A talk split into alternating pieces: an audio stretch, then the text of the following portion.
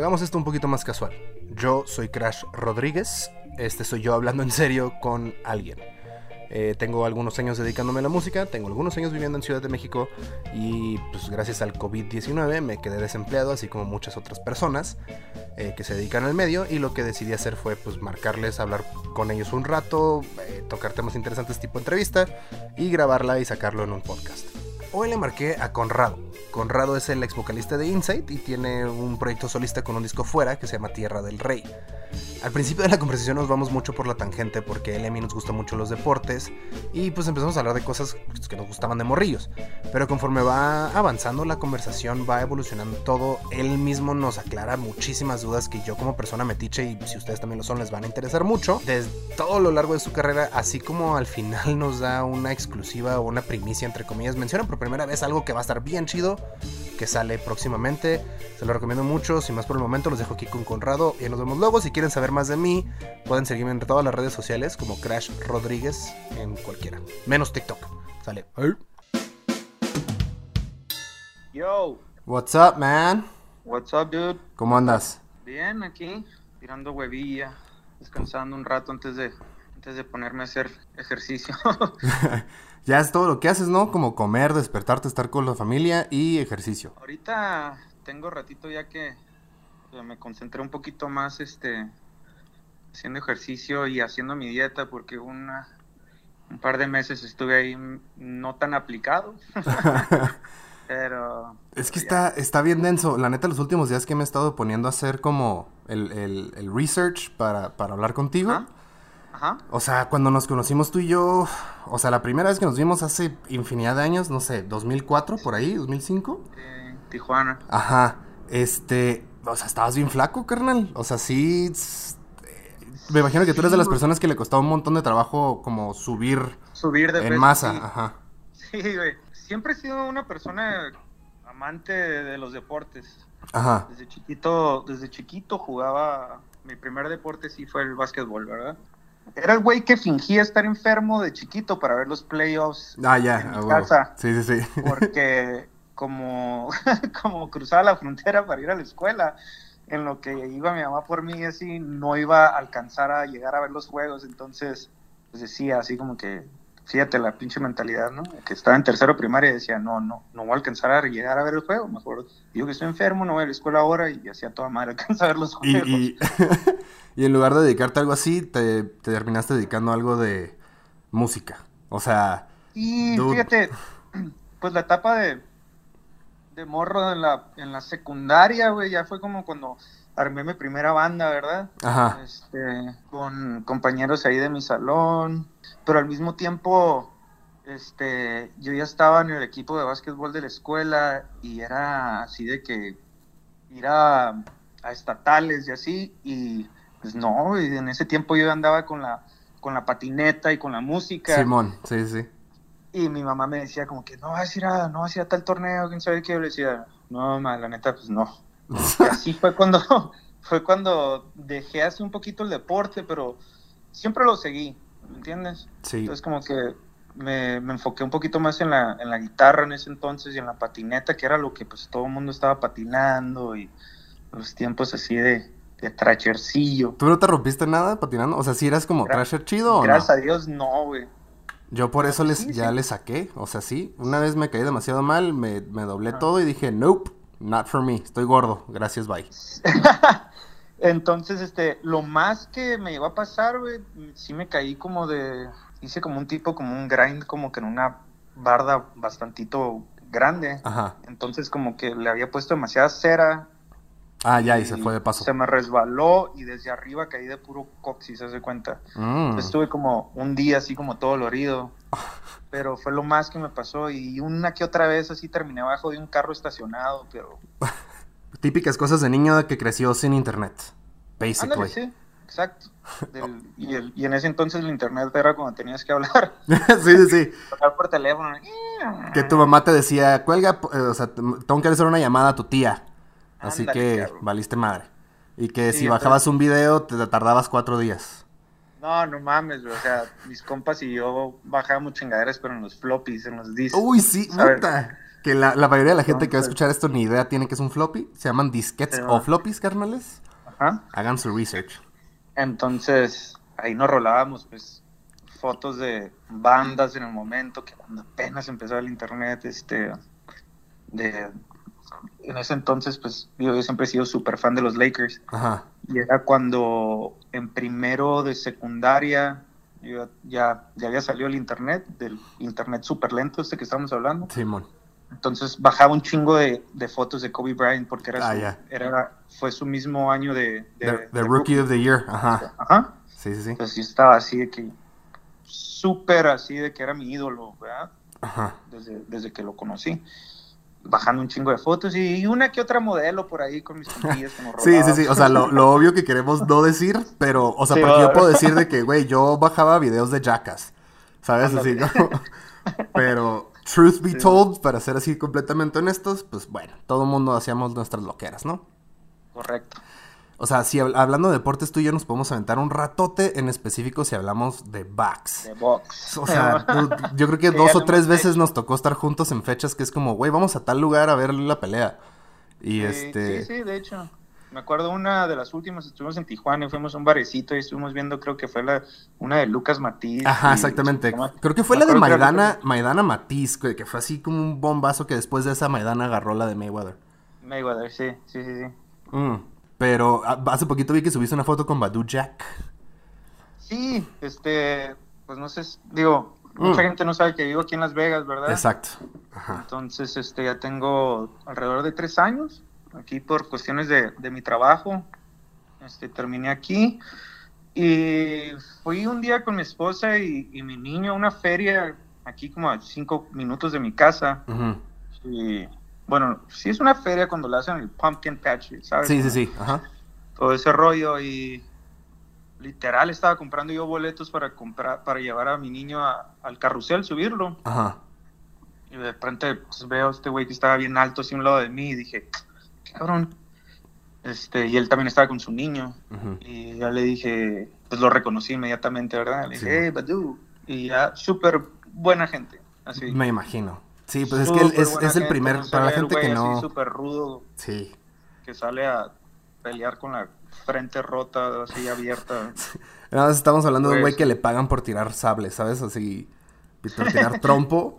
Y para yo sé que mucha gente no va a tener idea y nos podemos aventar, te digo, horas hablando de box, pero claro. este, nada más para que sepan así rapidísimo, Badu Jack fue el primer campeón mundial nacido en Las Vegas y lo ganó en Las Vegas y el vato vive en Las Vegas y no se va.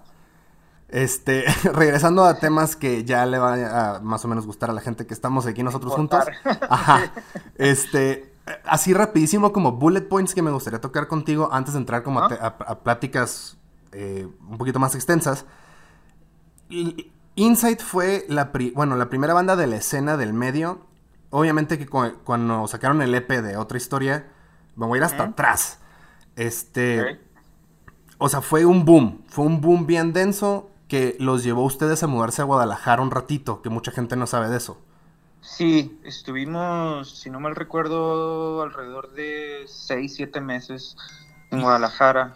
La razón por la que nos fuimos a Guadalajara fue porque pues veníamos de una ciudad este, pequeña, Mexicali. Este, ya habíamos andado de gira bastante tiempo pues por, nuestra cuenta, ¿me entiendes?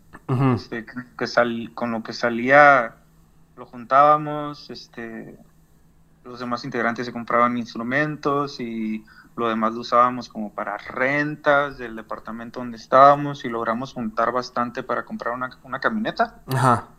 Entonces con esa camioneta anduvimos prácticamente rolando por toda la República haciendo los shows nosotros mismos.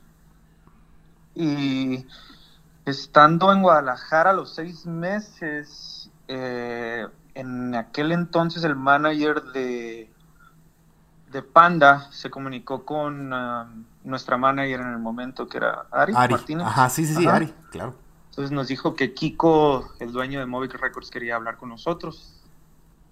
Este, y así fue como, como empezó nuestra historia con, con, con Movic. Digo, había llegado al punto donde ya no podíamos hacer nada y necesitábamos la ayuda de alguien más, ¿me entiendes? Porque, pues, no siempre no siempre las cosas este, funcionan de esa manera y aparte, pues hay tanto que puedes hacer que pues, tienes un límite y ocupas obviamente los recursos de alguien más, ¿entiendes? Sí.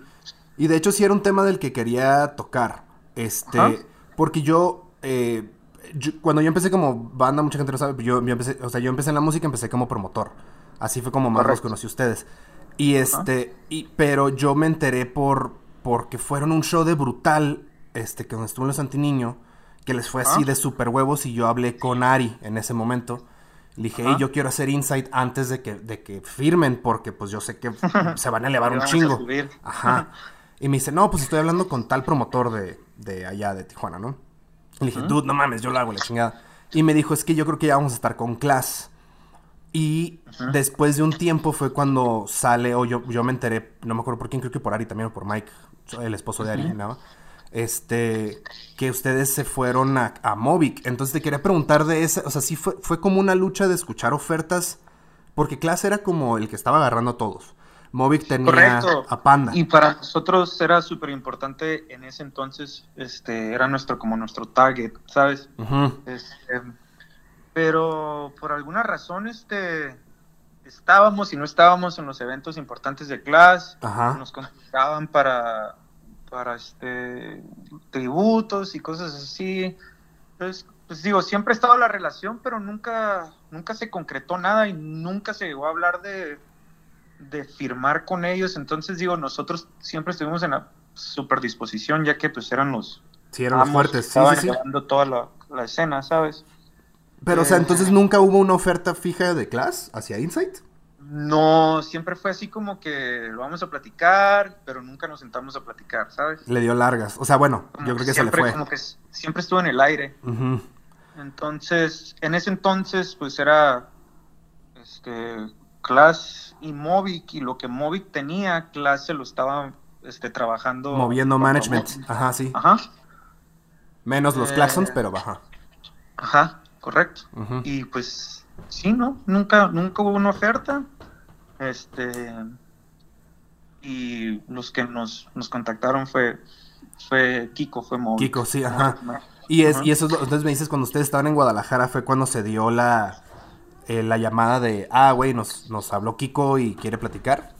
Sí, sí, para entonces nosotros estábamos bien emocionados porque pues obvio, bien morros y pues era nuestro sueño, ¿sabes? sí, claro. Este, al, al, mismo siguiente día de que pasó la llamada, Kiko nos voló a todos a Monterrey.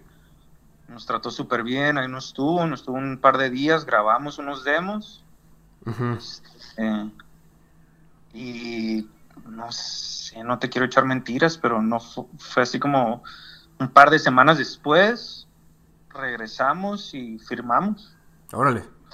O sea, sí, Está, está bien bizarro porque me acuerdo en ese tiempo, como un pequeño comentario, que yo, yo daba por hecho que ustedes iban a estar en clase cuando sacaron el Nuevos Tiempos Viejos Amigos, pero la segunda edición en donde Austin Teven por sus razones se tuvo que salir de ese disco y entraron ustedes.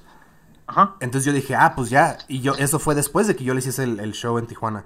Y estuvo eh, o sea, para mí fue como, ah, pues ya es un hecho, felicidades, están con clase que de huevos. Y después salió lo de Movic y dije, creo que es mucho mejor porque iban a ser, no tanto prioridad 100%, pero era en el tiempo donde Movic había decidido ya hacer ellos booking management y disquera. Correcto, sí, este, digo, nuestra relación con clase siempre estuvo muy bien. Yo hasta la fecha pues tengo, saludo muy bien a Memo. Este, en ese entonces también tenían una persona que se llamaba Raúl el Niño, le Ah, Simón. Este, que también, un tipazo.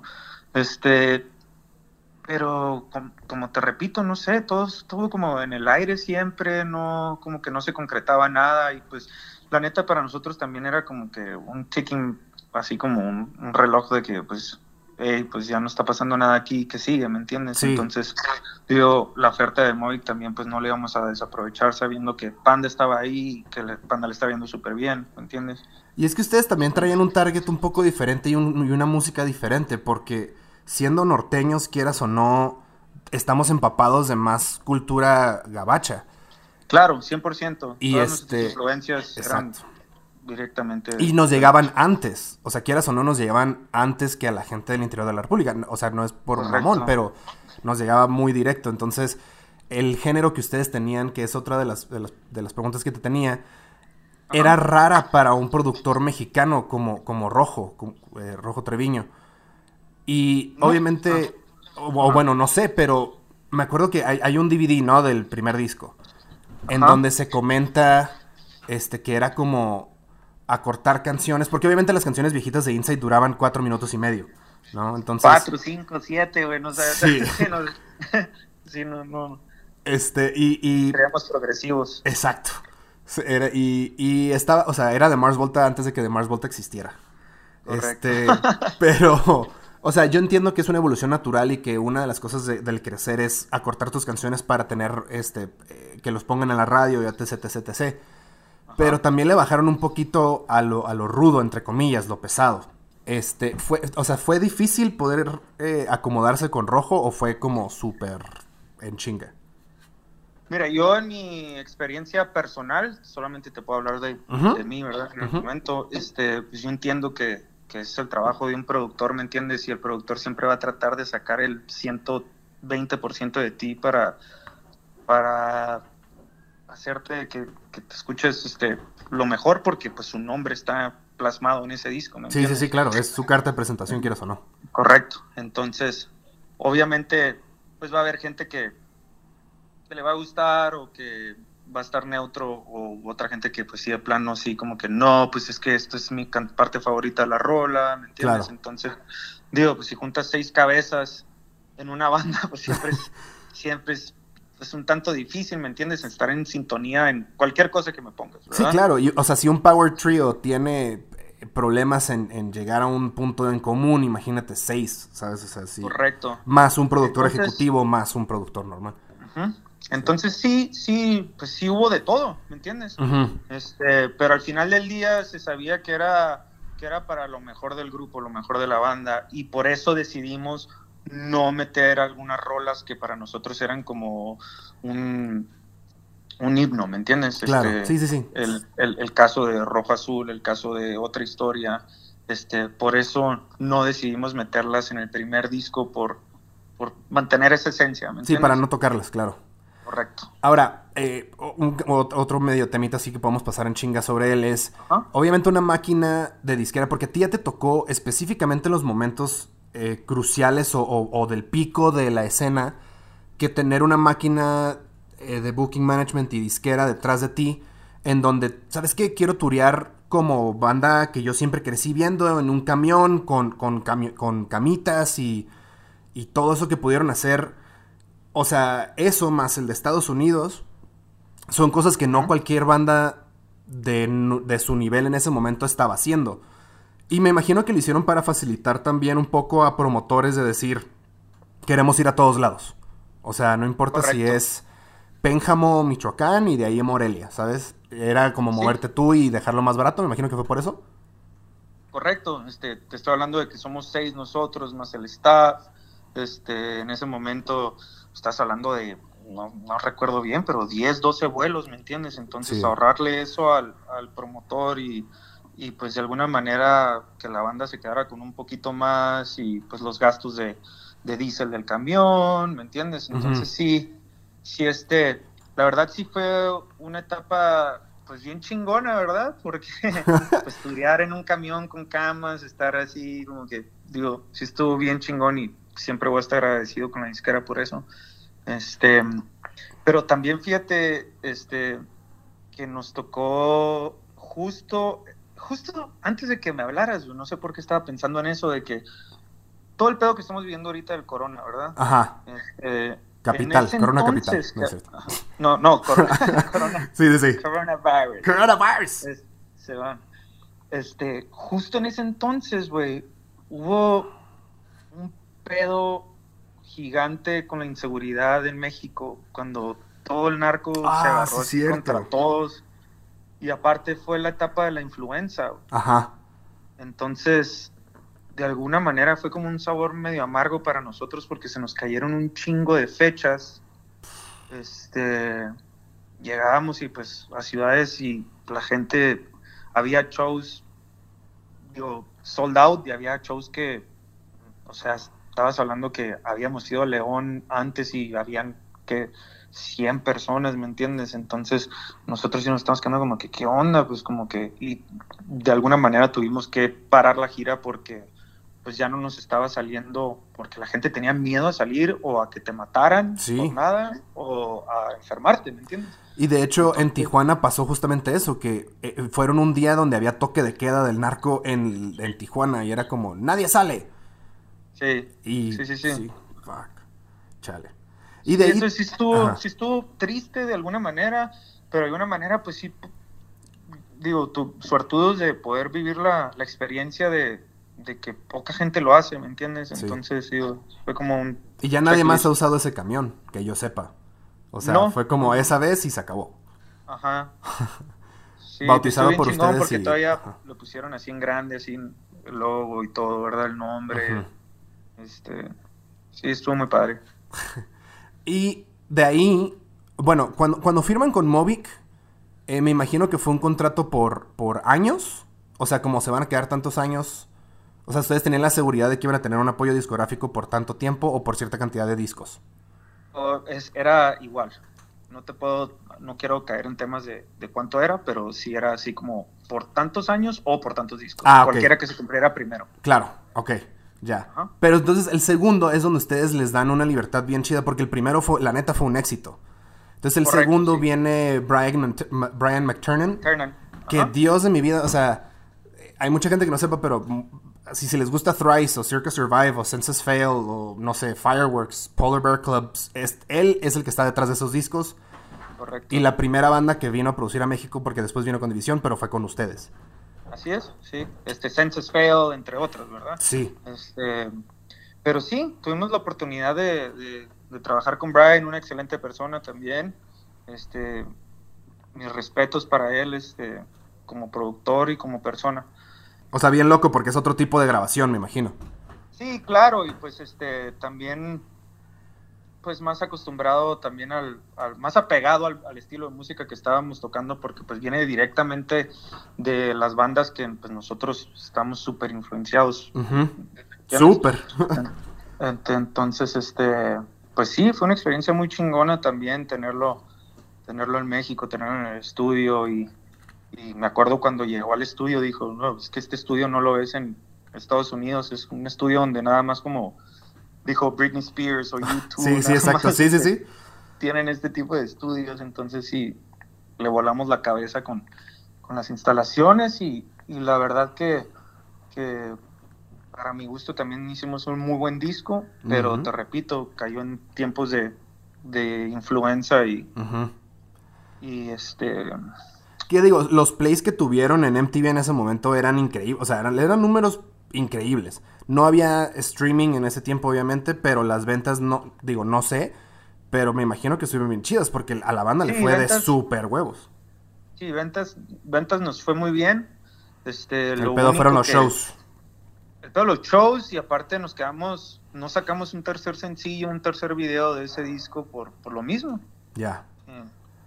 La, la, no, no había no había de dónde sacar, ¿me entiendes? Y pues nadie estaba tocando, nadie estaba saliendo, nadie...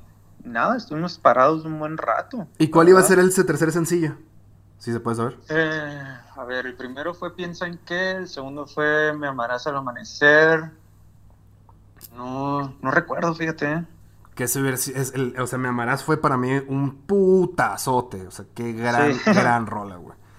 Eh, ahora, me mencionas que, o sea, estuvo bien chido que Brian se super impresiona y todo el pedo, pero de ahí al, siguiente disco, ustedes deciden mejor viajar con él, o sea, hacia él, no él para acá.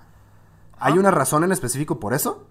¿Del por qué? Eh, sentí, eh, esto es como unas pláticas entre la banda, dijimos como que ya llevamos dos discos en el cielo, queremos ver la experiencia de ir a grabar con Brian, a ver si puede ser un diferente sonido y aparte de la experiencia de nosotros ir a Baltimore y, este pues cambiarle un poquito a, la esencia, ¿sabes? Como que pensamos que, que ir allá podían sacar, salir este, mejores rolas o claro. este, concentrarnos más porque pues no teníamos medio de transporte, no existía Uber ni nada de eso. Sí, sí, sí. Era quedarse ahí y se acabó. Y, y- y- Correcto. y era como vienes a grabar y ya. Este- Sí, así mero. Y, y ahora, yo sé que nos estamos acercando a los momentos donde, donde puede estar un poquito más como complicado. Y en cualquier momento me puedes decir como, dude, avancemos.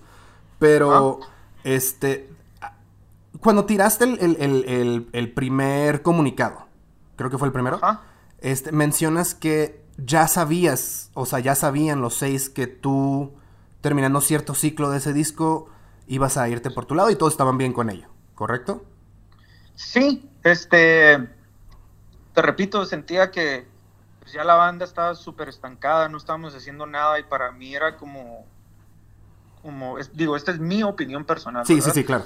Este, yo ya sentía que yo ya había cumplido con, con cierta meta en mi vida y que la banda pues ya no estaba dando para más y me sentía estancado personalmente, ¿me entiendes? Entonces, para mí pues sí fue como una etapa en mi vida, es de como que o haces esto, o sigues en la música y a ver qué onda, pero para mí yo ya había tenido este suficiente, ¿me entiendes? Sí, claro. No sentía que iba a haber como como como algo de impacto que fuera a cambiar las cosas o me dedico a lo que estaba estudiando en ese entonces, ¿me entiendes? Ya, pero o sea, Entonces- e- este sentimiento fue antes de meterse a grabar el tercer No, disco. no, no. Ah, No, eso no, ya fue después. Eso fue después, sí, ya habíamos sacado el disco, ya habíamos grabado el video de Roses, este, ya pues ya era, ya era como que siento que estoy dejando todo aquí, no está pasando nada, ¿me entiendes? Es que también, digo, e- ese, ese disco creo que se puede comentar que fue como, en inglés sería como ahead of its time. Eh, correcto. porque sí, el, sí, el sí. género, o sea, la evolución que ustedes tuvieron. Y te preguntaba lo del por qué irse al otro lado, eh, bueno, a Baltimore con, con Brian a grabarlo. Porque tal vez ustedes sabían que el disco iba a tomar un, un lado no tan comercial, entre comillas, o no tan an- como están, venían ustedes desde antes, excepto esos dos sencillos. Este, entonces, esa evolución fue como de todos y a ver si pega y a ver qué pasa, o... Porque siempre habían No, tenido es- este detalle de, de tocar shows enfrente de gente que tal vez no apreciaba la música como ustedes, o, o menor. Nada de malo, o sea, Sí, no, no, no. No, no, no, no tiene nada de malo, pero sí siento también que si la gente no, no lo apreció tanto, a lo mejor no les gustó, este, co- como tú dices, con excepción de esas dos canciones, ¿verdad? Pero no, no sentí yo tampoco tanta conexión yo con ese disco. ¿eh? órale. Digo, aparte que, aparte que en ese disco yo creo que fue el menos en el que tuve, este, este, Participación colaboración. Ajá, creativa, ajá. Correcto, sí. Sí, porque venías en el pasado de, de sacar, de sacar dos rolas del disco, una que fue el putazo de Piensen que, escritas por ti. Y donde, Ajá. vaya, todos, también Gabo, met- eh, o sea, Gabriel metió una rola de él, y todos Ajá. estaban como más colaborando en conjunto, y entonces tú piensas que ese disco fue donde más fue, eh, donde tú menos te metiste, tú específicamente. Yo creo que todos, ¿eh? Ok. Sí, yo creo que todos. Este, los primeros dos discos sí son, pues, este, todos estamos, te- tenemos, este, porcentajes de, de, de autoría Ajá. en todas las canciones. Por eso, cuando yo hago mis shows, pues sí, a veces me ves cantar una que otra, ¿me entiendes? De esos dos discos. Y que la gente, pues, son, son los discos que yo considero que, que los tomaron como, como sus himnos, ¿me Sí, entiendes? sí, sí, Cada claro. Sí, sí, sí. Primeros que fueron que más impactaron a la gente, la etapa, la... Sí, la- es que cayeron en el momento indicado, con el público indicado, con la disquera indicada, para mí, la verdad. Eh, entonces, Para mí, para mí tiene como un chingo de conexión con la gente porque siento que los remonta a tiempos de, ¿qué te digo, güey? Su primer amor, ¿me entiendes? Sí, donde éramos, éramos felices y no lo sabíamos, carnal. La primera peda que se pusieron con sus amigos. Este, la emoción de sacar tu licencia de manejar y andar rockeando el disco este, por las calles de tu ciudad, Sí. manejando tu carro todo emocionado por primera vez, siendo un conductor legal. sí, O sea, sí, sí, sí. Tu primera peda legal también. Sí, tu primer faje o cosas así, pues sí me entiendes. Entonces creo que por eso tiene la gente, le tiene tanto cariño ese disco. A esos dos, ajá. Y, y bueno, cuando viene la, la, la, la- hora de tu partida, ¿no? Eh, De, de la banda, la banda decide continuar. Y yo me acuerdo. O sea, digo, es un comentario nada más porque yo estaba, yo estaba ahí. Claro. Eh, tú ya no estabas en la gira, que, porque hicieron una gira nada más donde tú no cantabas. Y me acuerdo que abrieron con la primera canción del tercer disco. Y, Ajá. y cu- terminando el show nos subimos todos a camerino porque ya sabes que yo siempre andaba de metiche. Y me acuerdo que comentaron así de, dude, no podemos abrir con esa rola. O sea, como que no, no, no conecta el putazo para hacer la primera rola de un show. Ajá. Entonces ese disco sí fue como muy pesado para que cayera. Y después de esto, o sea, digo, tienen ciertos EPs, ¿no?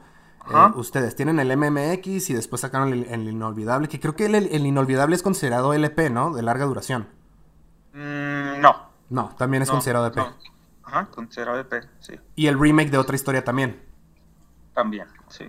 Ok, pero entonces, si, si pasa esto de, de que ya no sentías la conexión y ya, ya fue, me imagino, en el aniversario cuando todos deciden regresar de algún disco o algo así, o, o sea, cuando tú decides regresar a Insight, pues.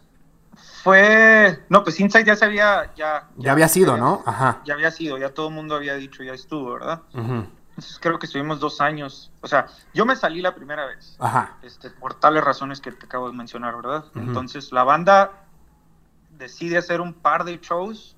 En esos shows están los que acabas de mencionar tú que los viste. Ajá. Entonces la banda dice, ya estuvo. Ajá.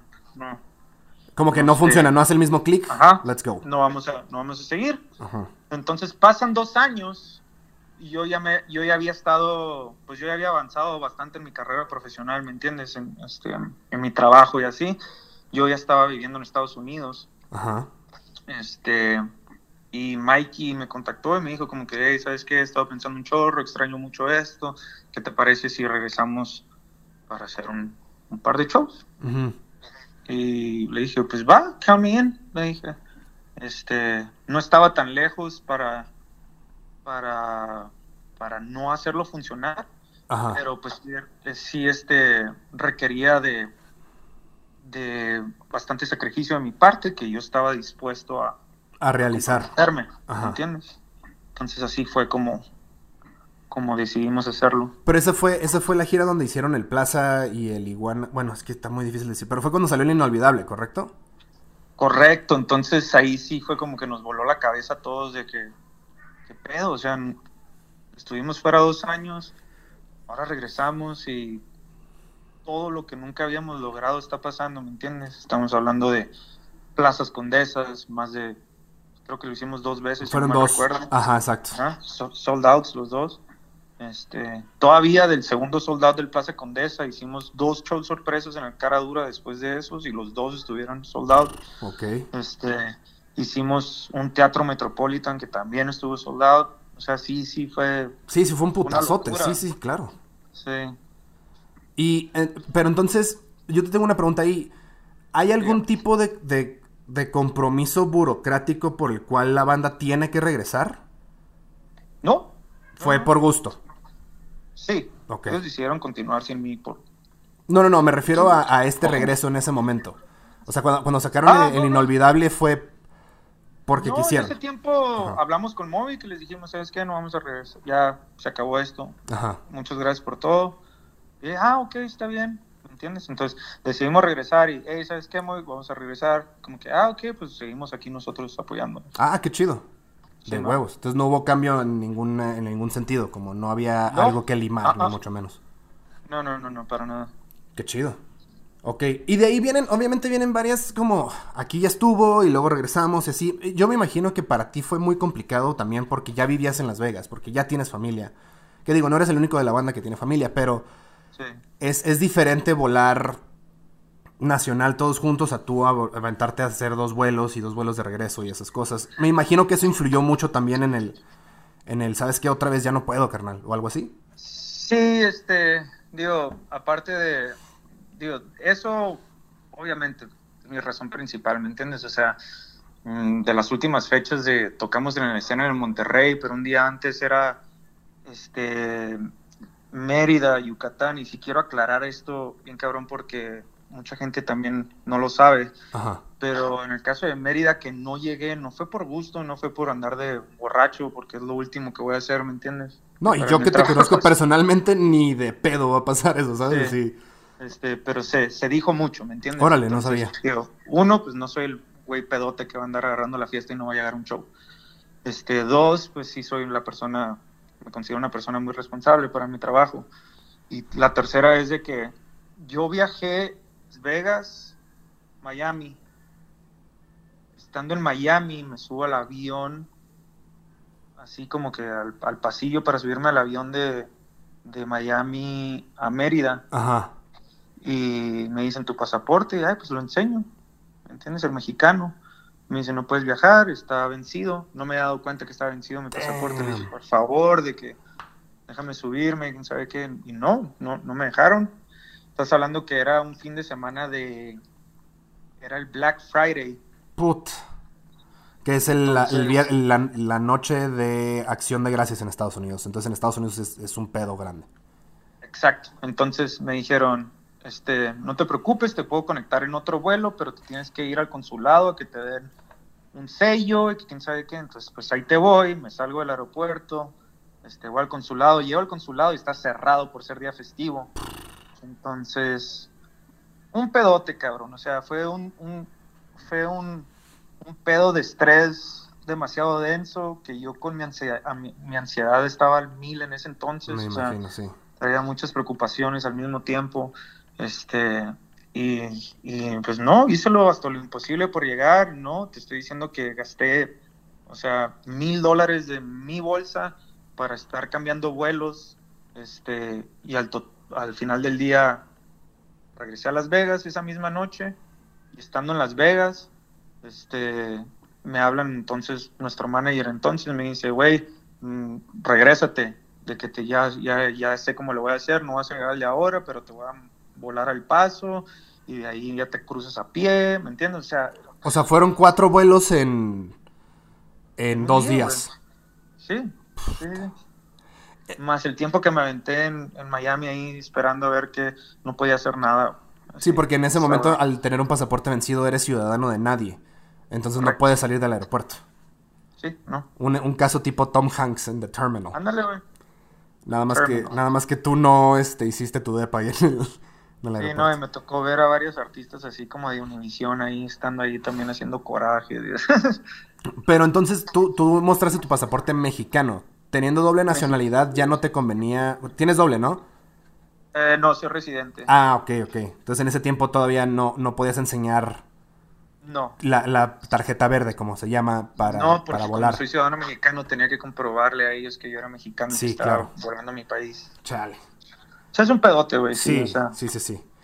Entonces tú llegas agotadísimo directo a Soundcheck, casi casi, ¿no? Al, al segundo show.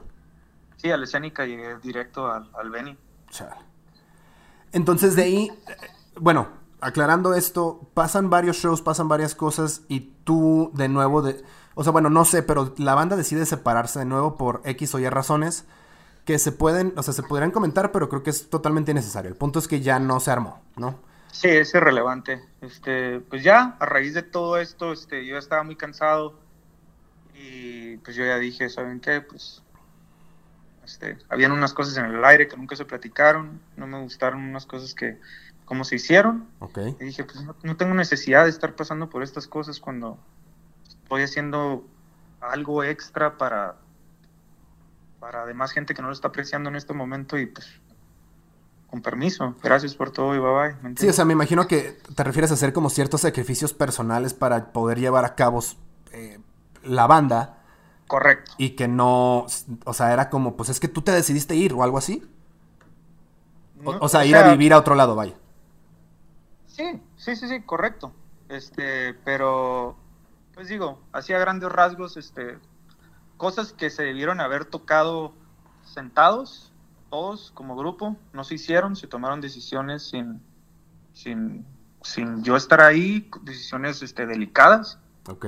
Y pues dije, pues no, no, no tiene caso, ¿me entiendes? sí, O sí. sea, yo estoy, yo soy el que de alguna manera estoy haciendo un sacrificio este, para que todo esto se, se realice y pues, pues no. Ok. Pero entonces viene tu nuevo, proce- o sea, tu nuevo camino, que es Tierra del Rey. Correcto. Sí. ah, o sea, ah, obviamente en cuanto salió lo escuché y me acuerdo que la primera canción del disco está está densa. O sea, Ajá. digo, bajo las circunstancias y todo, mucha gente puede especular un millón de cosas, ¿no?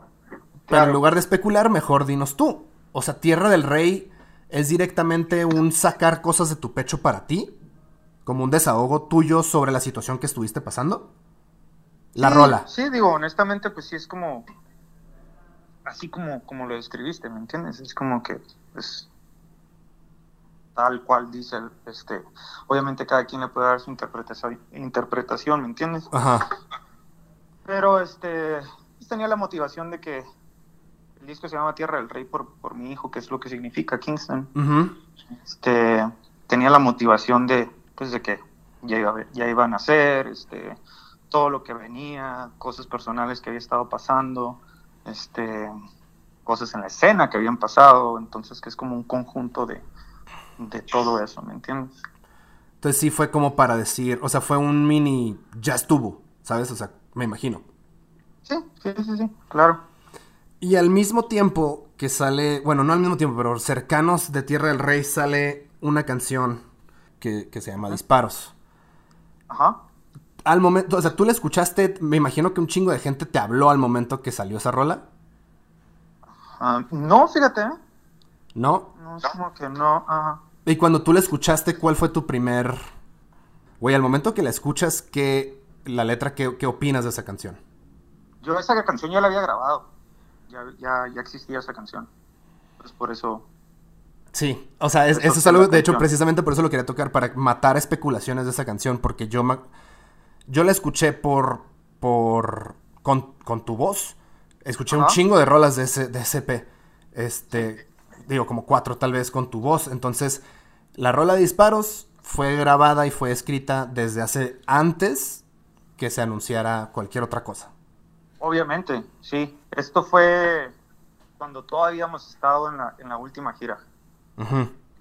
Sí, yo ya había grabado esa canción, yo la había escuchado, ya, ya todo. ¿Me Entonces era como cero shock, más bien fue el, ah, órale, Claro. Exacto. Sí. Gracias. Después viene una serie de shows, tú como, como Conrado, con, con el disco de Tierra Ajá. del Rey, los, los promos. Que Correcto. eh, aquí es donde quiero tocar un tema donde la industria es totalmente diferente a lo que era hace unos años. Claro. Y. el, la- el nivel de inversión que se requiere para poder hacer shows full band contigo viviendo en Las Vegas y con los demás músicos, creo que viviendo en Mexicali algunos. Ajá. ¿Eso fue lo que complica mucho el que se puedan seguir dando estos shows full band? Pues es eso. Este, obviamente, pues yo estando acá, este, pues es, puedes volar a dos personas, ¿me entiendes? Sí, exacto. Volando a mí de acá, entonces, este, em, también, este, hizo falta un poquito de promoción, creo, también, este, que no, que no, este, Porque este disco sale con Movic todavía, ¿no? sí, yo sigo con Moby, Sí, tú, o sea, Conrado es de Movic, ajá. correcto. Ok. Sí. Entonces también, este, justo cuando, cuando empecé este, la gira de, de mi disco Tierra del Rey, pues nació mi primer hijo, entonces ya requería más tiempo yo estar de aquí. Yo la verdad no quería, no quería estar este, perdiéndome de cosas que el niño hacía por primera vez, ¿me entiendes? Sí, claro. Este, siendo pues una persona súper hogareña y, y este y niñero, Ajá. este, la disquera 100% entendió lo que yo quería hacer, ¿me entiendes? Se me apoyaron en, en cualquier momento este, y en mis decisiones. Ah. Entonces, este, viene, viene mi segundo hijo, entonces también por eso estuvo un poquito parado, pero pon tú que yo empecé la gira de Tierra del Rey por ahí de septiembre, octubre, Ajá. y para diciembre paré. Y luego en febrero del año siguiente, este, empecé con la gira con Andrés Canalla y Sat Y Sat Saturno, ajá. Ajá, de Por tu maldito amor, que ese duró seis meses. ¿Me Ese tour, de hecho, sí iba a tocar ese tema. Ese tour está bien complicado, me imagino, para ti, porque es. O sea, al momento de tener dos. Ya dos, dos, dos criaturas, dos cachorros. Ajá. Este. Obviamente no quieres quedarte acá. Porque están haciendo 3, 4 shows a la semana, ¿no? Estábamos diciendo jueves, viernes, sábado. Ajá. Tres, tres, cuatro. Ajá. Y de ahí viene el lunes y lo primero que haces es tú, de donde estás, de la ciudad en donde estás, vuelas a Las Vegas, ya sea Directo a mi trabajo. Ah, ok, ya. O sea, no pisaba mi casa, ya mi esposa y mi hijo por mí al aeropuerto, mi esposa ya me traía mi, mi comida y todo, este, y me llevaba al trabajo.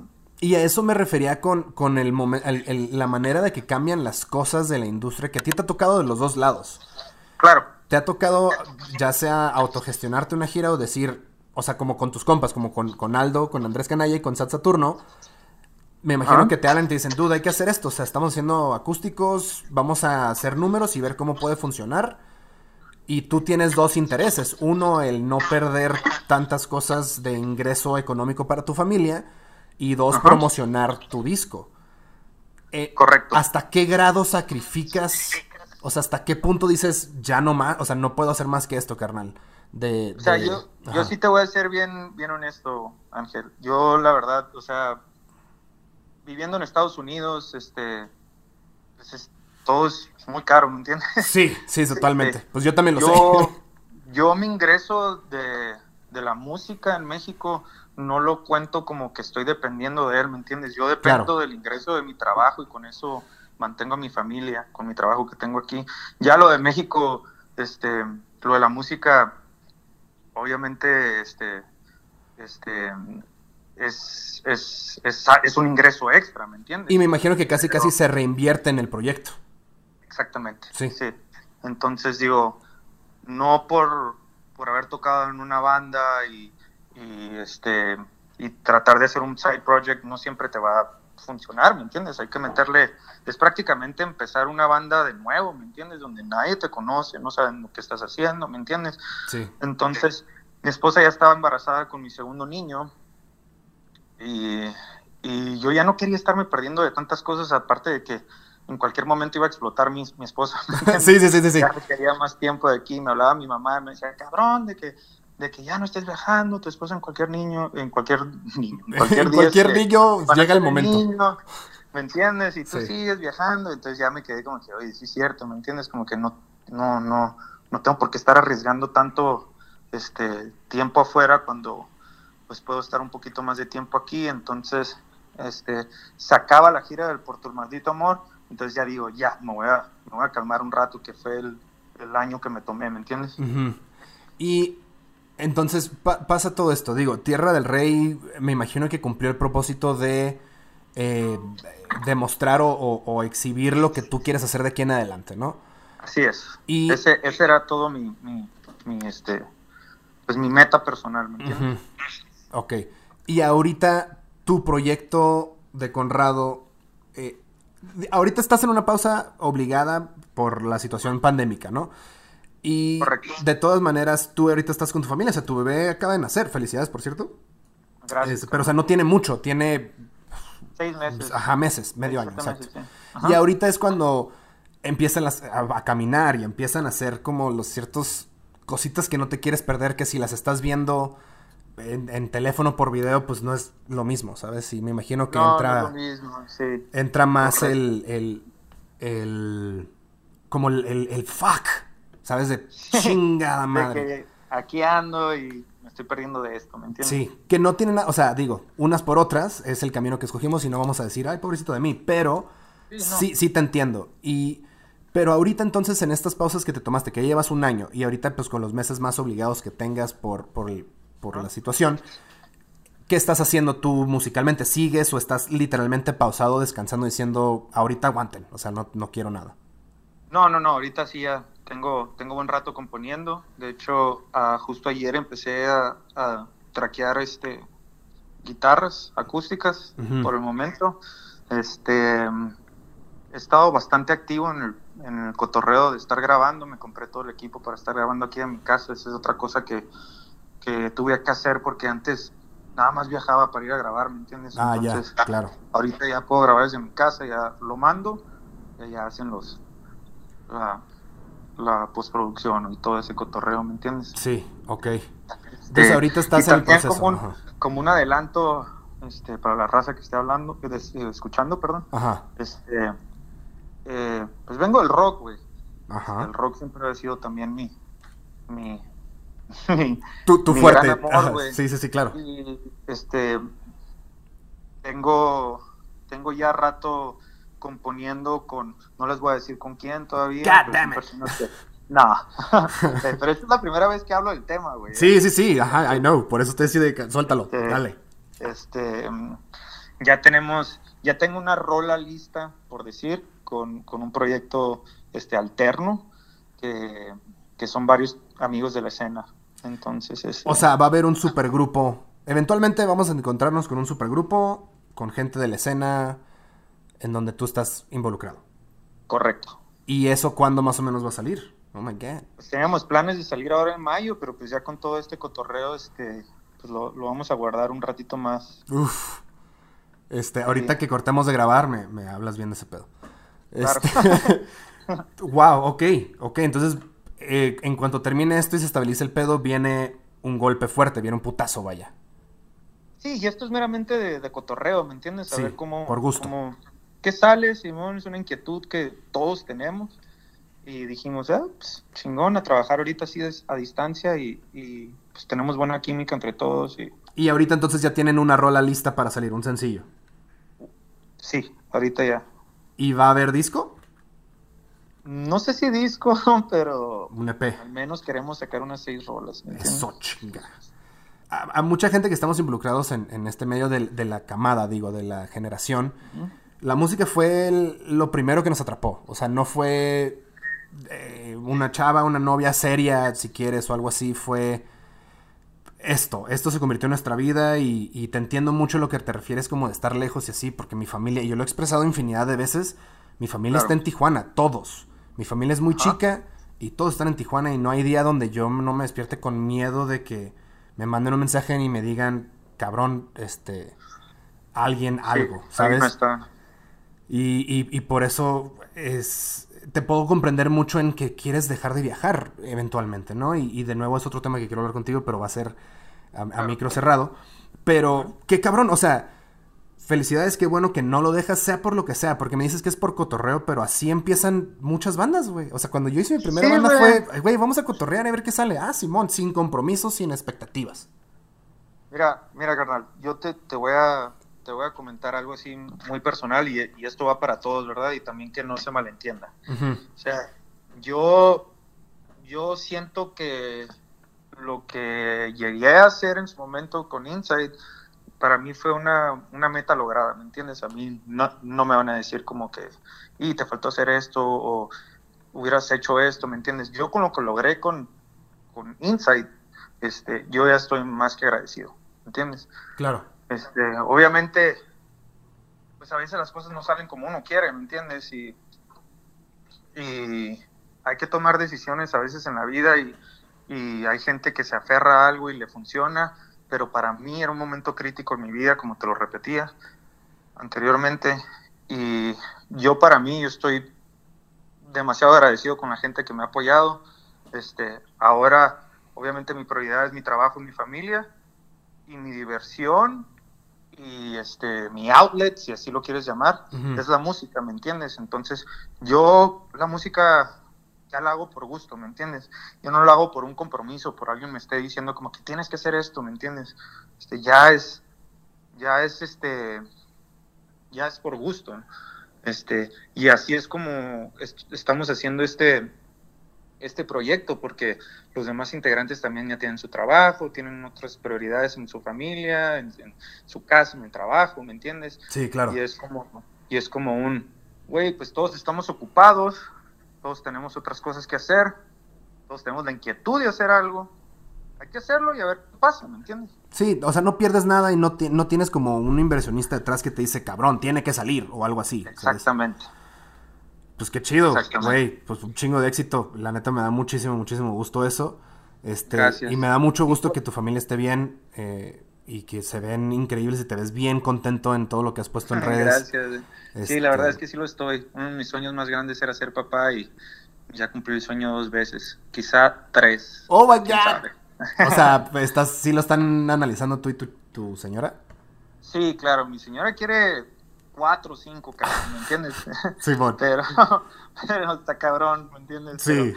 Sí, a ver qué onda. No, no es un no rotundo, pero pues es un veremos. También lo de Movic, este, mi proyecto de, de, solista, este, ellos me dan la libertad que yo quiera, este, yo estoy agradecido con ellos, yo también sé que sin Movic, este, Insight no hubiera llegado hasta donde llegó, te comentaba antes, llega un cierto punto en tu carrera profesional que necesitas un empujón o alguien que que te ayude a llegar a otros oídos, ¿me entiendes? Ponerte en la radio, ponerte en tele, en MTV, Telehit y esas cosas. Entonces, pues sí, cabrón, o sea, yo siempre voy a estar muy agradecido con ellos y por eso sigo ahí. Y, y con, y con Movic, el, me imagino que va a haber un segundo material de Conrado solista, eventualmente. Sí. Sí, este, lo que estoy traqueando ahorita que te comenté es para Conrado solista. Ok. Este, la rola que tengo ya preparada con el grupo, también grabo desde aquí y ya lo mando este, a los demás. O, sea, realmente sí tengo muchísimas dudas sobre eso. Honestamente sí, no sé si puedas o quieras hablar. O sea, si vamos a hacer un supergrupo, ¿es, ¿es gente que fronteriza igual que tú y yo, Tijuana, Mexicali, o es de toda la República, diferentes bandas? Eh, diferentes bandas de la Ciudad de México. Ah, God damn it. ¿Y hasta ahí? Come on, man. Ya, ya, ya. este. Bueno, pues qué chido. Y, y, lo de tu proyecto, honestamente, yo sé que el primero bueno, me imagino que fue como mucho aprender a hacer ya las cosas, pues tú, o sea, sí tenías amigos alrededor de ti y gente muy experimentada, igual tú tienes un chingo de experiencia, pero sí fue un tipo de montaña rusa de, de un género a otro, en, hablando específicamente de Tierra del Rey, que era muy, que está muy aislada como lo demás. Sí, lo que pasa es que no quería, quería que también supieran que, pues, que todavía no me había ido del rock, ¿me entiendes? Pero por eso quise darle a la gente como que aquí está la rola pesada y aquí está lo demás poperón, rockerón, ¿me entiendes? Ajá, y esa rola pesada la hiciste con Arturo, ¿no? De, de, lo, de Expanda. Arthur White. Eh, sí, el Arturo tuvo ahí este, el featuring ahí con la super guitarra que se aventó, el solo. ¿Y lo que estás traqueando tú ahorita sigue siendo piano, guitarra acústica, como nice? Ahorita estoy traqueando, traqueando las, las puras maquetas. Ajá. ¿Me entiendes? Pero sí tengo al menos en menos de un mes tengo, o sea, mi, mi, mi meta es, voy a sacar una canción Conrado solista en, en, un mes. Ok. Y va a ser, o sea, vas a seguir apegado en este lado de tu carrera solista en, en como sigue siendo como acústico, o sea, no tan heavy, es que, o sea, ese sí no te lo puedo, no te lo puedo asegurar, porque un día me puedo levantar y hacer una rola tranquilona y otro día me levanto con ganas de hacer rock, ¿me entiendes? Sí, claro. Sí, sí, sí. O sea. Y más que, digo, si nos vamos súper atrás, el lado soft tuyo siempre ha estado. O sea, las canciones que escribiste con Juanito, o bueno, la canción que salió, eso siempre ha sido eh, romanticón y siempre ha sido lightcito en su momento que fue, fue, fue hace un friego, ¿eso cuándo fue? ¿2000? ¿Seis? ¿Cinco? ¿Siete? Ay, cabrón, sí, fue un chingo, pero antes de eso, antes de que Insight tronara así grande, yo tenía un proyecto que se llamaba Historias de un Diario. Sí, sí, sí, sí. Era todo acústico, así. Y eso era tuyo también completamente. ¿Has, has... Sí, todas esas rolas son mías también. ¿Has revisitado eso para lo nuevo? De alguna manera, estaría chistoso. Me gustaría regrabar un par de canciones de historias de un diario porque la calidad con la que están grabadas ahorita que te las encuentres están horribles. Entonces, igual y puedo grabar este un par de rolas para, para la raza. Si la raza la pide, así que ya saben, moléstenlo. Ya me la han pedido, ¿eh? Nada más que no me han dicho cuál, me han dicho como que regraba este, todas. Rolas de historia en un diario, pero no me dicen cuáles. Si quieren todas, podemos hacerlas todas, ¿me entiendes? y más ahorita que ya, estoy aquí en la etapa de mi vida que me gusta complacer a la gente. There you go. Sí, sí, sí. Yo siempre, siempre he estado muy agradecido con todos mis fans porque al final del día, güey, pues tú te debes a toda esa gente. Es gente que te ha pagado por ir a verte, ha pagado tu disco, te ha apoyado, ha comprado una camiseta. sí. Y eso es, hay muchísimas bandas que no lo tal vez no lo ven que tan importante es tratar bien esta, o sea, para mí son es tus amigos, ¿sabes? Yo que estoy como más detrás de la música, sí de repente me he quedado con algunos artistas que me toca trabajar one-offs y así, que es como, carnal, neta, este va a tocar pagar X cantidad de dinero por un meet and greet y, y, no te puedes ni acercar a cotorrear, ¿sabes? Está bizarro. Sí, la verdad a mí se me hace algo reprobable. Sí. ¿Me entiendes? Este, te comento, si no fuera por toda esa gente, quién sabe, dónde estaríamos en este momento, ¿me entiendes? Y, y, y es meramente a, a que trabajan, le chingan y, y invierten sus ahorros en ir a verte. ¿me Exacto. entiendes? Y su tiempo, ¿sabes? Y lo Está- menos que puedes hacer, como te digo, es regalarles un, un, un saludo, un abrazo, una, Una sonrisa, sonrisa, una foto. ¿me entiendes? Sí, dude, completamente. Y yo creo que con esto es el perfecto momento de decir, Conrado, esto siempre ha sido tú, eso no es de ahorita. Siempre lo ha sido Gracias, desde que recuerdo. De mis primeros recuerdos así de la historia fue en un toquín en Tijuana. Llegaste tú personalmente de huevos y me diste un demo de otra historia. Así, toma, güey. Gracias.